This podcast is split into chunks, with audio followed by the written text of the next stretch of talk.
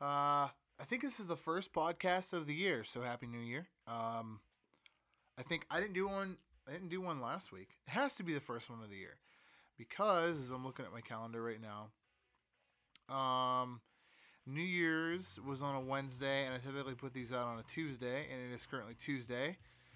Um, and uh, last when Tuesday was the seventh, the Wednesday, the Tuesday before that was the thirty first. I didn't do one last Tuesday. Uh, there was a lot going on, and I was on crunch time. Uh, the thing that I was talking about doing weeks leading up to this was there's my one phone call per podcast, at least we're off uh, fairly, quickly in this. So uh, let me let me just get this, and then I'll be back. Shit. All right, I had to get that. It was uh, it was a uh, we work in home care, and it was it was about our job, so that was uh, kind of important. Can't talk about it because uh, we work, um, like I said, in home care, and it was kind of HIPAA breaking. So uh, yeah, there's that. Uh, anyway, um, uh, the year's been kind of kind of cool so far. Um, the thing that I couldn't talk about last year, uh, at the end of the year, um, was that uh, Steve Soboslai from Punchline approached me at the uh, Spill Canvas show that I went to, where Blue Colors played. It was like, "Hey man, uh, do you want to come out to the Punchline 10th anniversary Delightfully Pleased show and uh, film?" Um, do you want to make a weekend of it? And um, we're also opening up for Motion City Soundtrack. And do you want to film the entire thing? And uh, so I did that. I filmed um, for them the entire weekend, and that was amazing. Um, one of my favorite Pittsburgh bands, The Composure, got back together for the weekend. Um, I, I, hope that they get back together uh, more often and, and do a thing uh, seeing those guys do what they do is incredible. Their harmonies are so tight. Um, if you don't know who the composure are, uh, listen to their first record, Strings Attached, which was I think their first, I think their their their best record. Um, every song on that album, I I had uh, glued to my car for for months. When the CD came out, I just had a CD player in my car, and um, I listened to that fucking thing so many times. But uh, yeah, that that band got back together um, for for the 10th anniversary of Delightfully Pleased, Punchlines record. Film that from front to back. I don't know what they're doing with the footage, if they're doing anything at all. I hope it did it justice. The sound quality was not what I fucking wanted it to be. Uh, wasn't that great with my stupid little mini Rode mic. Um, that was Friday, but I also filmed the show Saturday. Um, but it kind of sucked because uh, Steve's voice blew out. Um, uh, their drummer Corey got married uh, on New Year's or around New Year's. I'm, I'm not 100% sure, but he blew his voice out at Corey's wedding. Held on for the 10th uh, anniversary show, and then uh, um, it didn't it didn't hold together for the Motion City soundtrack show. So the other guys in the band picked up the the tab for singing so uh, he uh, uh, he didn't sing that, but it, it turned out turned out pretty well. Um, it sounded pretty good. Um, uh, in the midst of all of that, uh, Shelly had to work. Um, I, I'd either take her or Mariah, and um, neither of them could go. So Chloe ended up going to her first concert, which was Motion City Soundtrack and Punchline. Um, it turned out to be pretty rad. Uh, she she loved it. Uh, she's now addicted to concerts, which I'm pretty uh, I'm I'm pretty stoked about.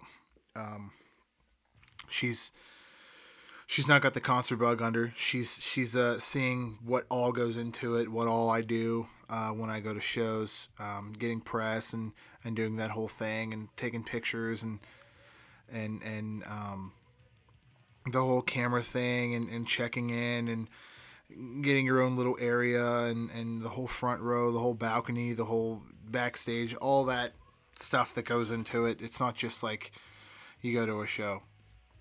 She was kind of bummed we couldn't get in the pit area. Um, I kind of wanted to get there, but but there was just like the I've never been to the Roxian Theater. I was really excited to be there. Um, uh, it's in McKees Rocks. It just opened up less than a year ago, around a year ago, and I was uh, pretty excited to be there for that.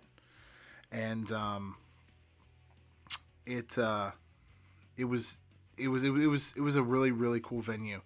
Um, kind of a small pit area, but it was like two balconies and a really I mean the, the sound was just amazing in that in that place. So um, just just seeing that uh, for the first time, hearing that place for the first time was pretty great.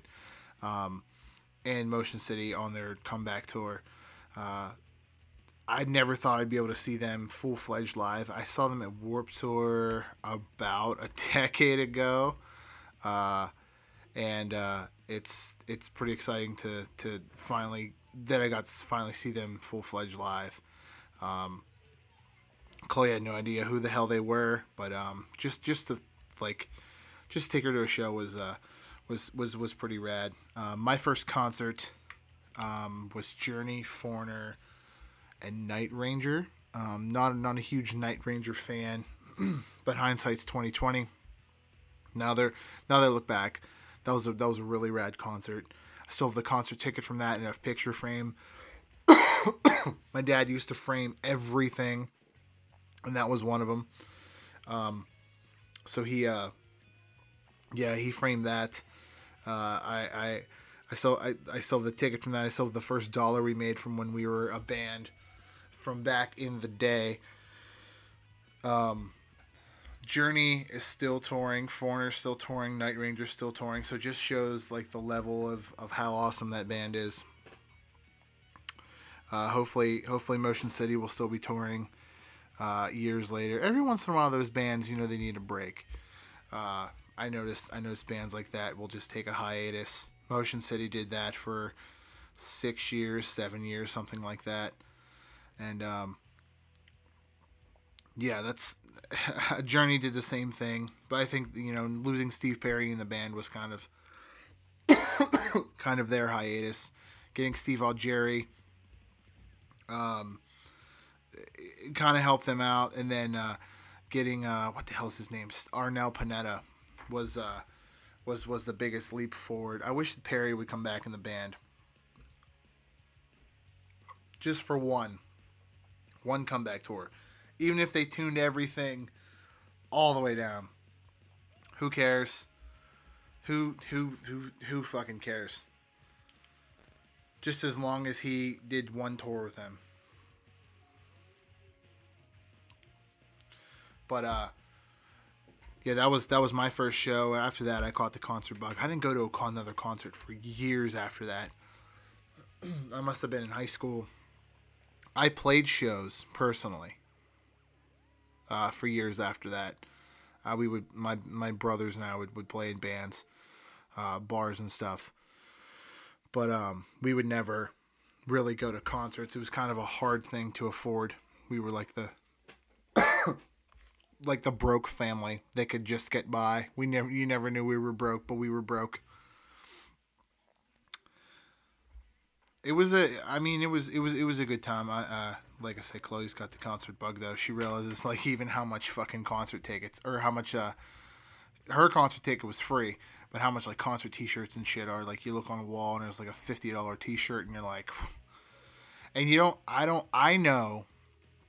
She doesn't realize. I know that all of that money is gonna go right back into like gas for the band, and that like they really need that money. Not a band like Motion City because they got like they're they're they're already up there on that level, but like the opening bands and stuff, they they definitely need it.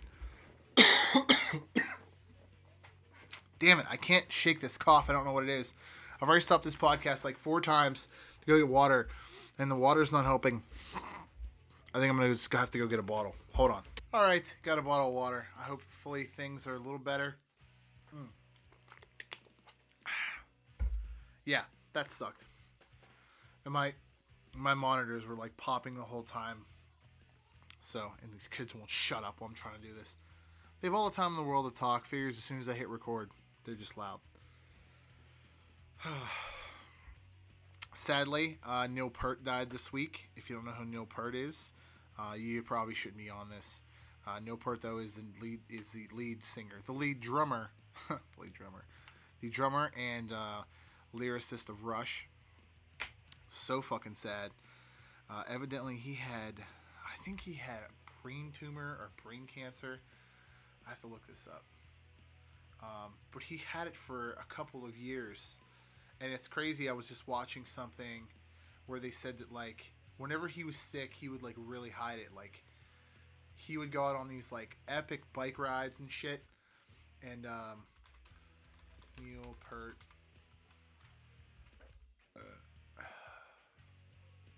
He would he would go out and ride on a motorcycle. Um, died. Uh, brain cancer. Cause of brain cancer. He's been battling it for three years. Yeah, um, he would go on these like long motorcycle rides, and he had like basically like trench foot. And I mean, you're a drummer. Well, you don't need your arms, you don't need your legs, and like he would, he would like battle with that, and he had like tendonitis, and and he would get all these like crazy um, sores on the bottom of his feet from like riding his motorcycle in the rain, and and like there were there were his friends and roadies and stuff that would ride along with him on their motorcycles and stuff and they would come up to the tour manager and be like yo i'm 10 15 years younger with him and i can't keep up and uh, basically like he would get he would get like walking pneumonia and shit and it would last for like two three weeks long and he wouldn't tell anybody until he was basically falling off his throne on his drum set like fucking epic shit. And he did like right when he was diagnosed i guess they did like one last tour. That was the end of it. And uh yeah so he did i guess he i guess he did one tour with while he was like fucking he found out he had brain cancer. Crazy crazy crazy it's insane to think that he had um he was the mastermind behind all that. Not only the drums but the major lyrics um all of, all of the words behind the band. He would just sit there and write. Um i'm not going to compare by any means but uh you even take a look at a band like fall out boy. Um pete wentz can't sing for shit but fucking all of those lyrics in the band not anymore but take this to your grave and Folie à Deux and and uh, infinity on high. He wrote predominantly a lot a lot of the words to to those to those songs so um or he would like they would sit down and have a writing circle and they'd come together with a with a riff or a melody and he would just boom there's this is a notebook of ideas. And i guess it was the same thing with neil peart uh, i i always my buddy rob would always tell me he's like you know you're sitting there and you're listening to this song and you think it's the, the defined meaning of the universe and really it's a song about a fucking car. That song is the red barchetta. It's real. It's a it's a song that the lyrics that he's writing or or wrote it sounds like he wrote about like how life in in itself uh, you know how how how life is, is explained in time travel and like all this crazy shit. Like it's it's crazy like how he's just sitting there explaining things and really he's just talking about him and his uncle putting a car together. It's fucking insane. And then on the opposite end of that you have a song that he wrote arranged that has no fucking words which became one of their most popular songs which is yyz um, through guitar hero um, but it's just such a sad day. Uh, I was like fighting back an ugly cry all day in front of the kids. They're like, "What's wrong?" I'm like, "Nothing, nothing at all." I think about like how fortunate I was to see Rush live and some of these other bands who are getting up there in age, and um, how fortunate I am to have gotten seen uh, some of them live and um, what's gonna ha- what a, what the the mess I'm gonna be in if and when uh, some of them pass away. Um, not to leave on a downer note, but I have to go pick Shelly up here in like seven minutes. So uh, I'm gonna bounce this and put it up. Uh, R.I.P. Neil Peart. Uh, oh, uh, a couple things before I go. I got a TikTok. Uh, yep, at the Pop Punk Dad. I know it's um, really another fucking phone call. Uh, hold on. Yeah, uh, that was Shelly, I guess. Chloe's in trouble with her school again. With her school again. Anyway, uh, last couple things. I have a TikTok. I know it's not uh, the coolest thing. It's going to be the coolest thing here because there's a lot of people that are coming up on the platform. so uh, I have a TikTok. It's at the Pop Punk Dad. A couple cool things coming up. Uh, I have a couple cool people coming here on the podcast here real soon. A really uh, cool band. Um, that I'm friends with from South Africa coming up, and a ska band from Pittsburgh that I met up with at a recording studio here uh, over the weekend at uh, um, Rhythm House Studios uh, here around the Pittsburgh area. That is going to be here on the podcast here real soon. Um, but I have to meet up with them here uh, next week. Um, or in a, in a week or two, I'm going to be at a show at Club Cafe uh, out in Pittsburgh. Uh, but for right now, guys, uh, I'm going to end this. I'm going to go pick Shelly up from work. Um, uh, that's it for this week. Check me out on TikTok. You know, at all my socials are at the Pop Punk Dad, um, R.I.P. Neil Peart, and um, yeah, um, I got new stuff up. Oh, the vlog from the Punchline shows up.